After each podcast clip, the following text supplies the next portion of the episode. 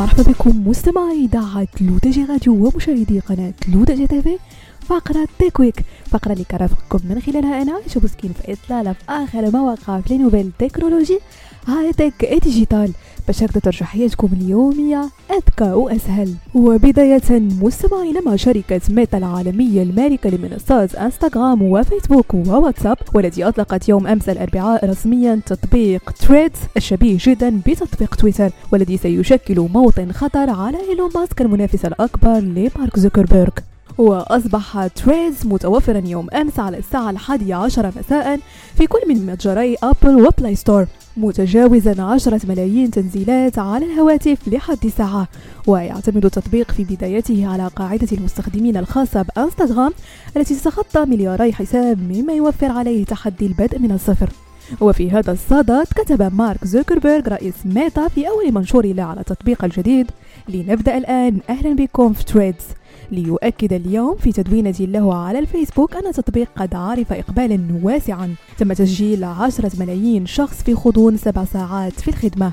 جدير بالذكر أنه من المرتقب أن يتأخر تفعيل التطبيق الجديد في مجموعة من الدول الأوروبية تخوفا من اختراق القوانين التي تفرضها مفوضية الاتحاد الأوروبي والمتعلقة بحماية البيانات الشخصية والتي يحتم عليك التطبيق نقلها من إنستغرام إلى تريدز وفي نفس سياق عقوبات الاتحاد الأوروبي مستمعين خسرت منصة فيسبوك معركتها القضائية في محكمة بالاتحاد الأوروبي بشأن مسألة المعطيات الشخصية للمستخدمين. وقضت محكمة العدل في الاتحاد الأوروبي يوم الثلاثاء بأن المكتب الفيدرالي لمكافحة الاحتكار في ألمانيا لم يتجاوز سلطاته عام 2019 عندما أمر فيسبوك بإصلاح طريقته في تتبع حركات مستخدمي المنصة على الإنترنت. وذلك على إثر اتهام ميتا الجهة التنظيمية الألمانية لمكافحة الاحتكار بخلط حماية البيانات وقانون مكافحة الاحتكار بشكل غير قانوني سعيا وراء تعديل غير مسبوق في نموذج عمل الشركة. وفي هذا الصدد قال رئيس مكتب مكافحة الاحتكار الفيدرالي أنه سيكون للحكم آثار بعيدة المدى. ذلك أن استخدام المنصات العالمية بيانات المستهلكين هو أمر مسيء بموجب قانون مكافحة الاحتكار.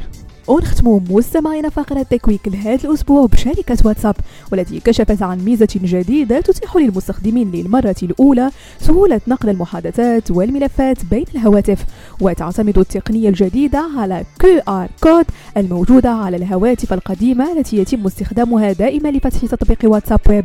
عند مسح الرمز على هاتفك الجديد سوف تقوم بعملية نقل البيانات تلقائيا. وأكد رئيس شركة ميتا الميزة الجديدة في الواتساب ستساعد في مشاركة البيانات فقط بين جهازين ويتم تشفيرها بالكامل خلال النقل حيث أن هذه الإمكانية جديدة وسريعة للغاية كما أنها تساعد وتسهل من عملية البديل الحالية الموجودة على آي كلاود الذي يجعل المستخدمين مجبورين على نسخ المحادثات احتياطيا على آي كلاود وجوجل درايف ثم تحميلها من بعد على الهاتف الجديد.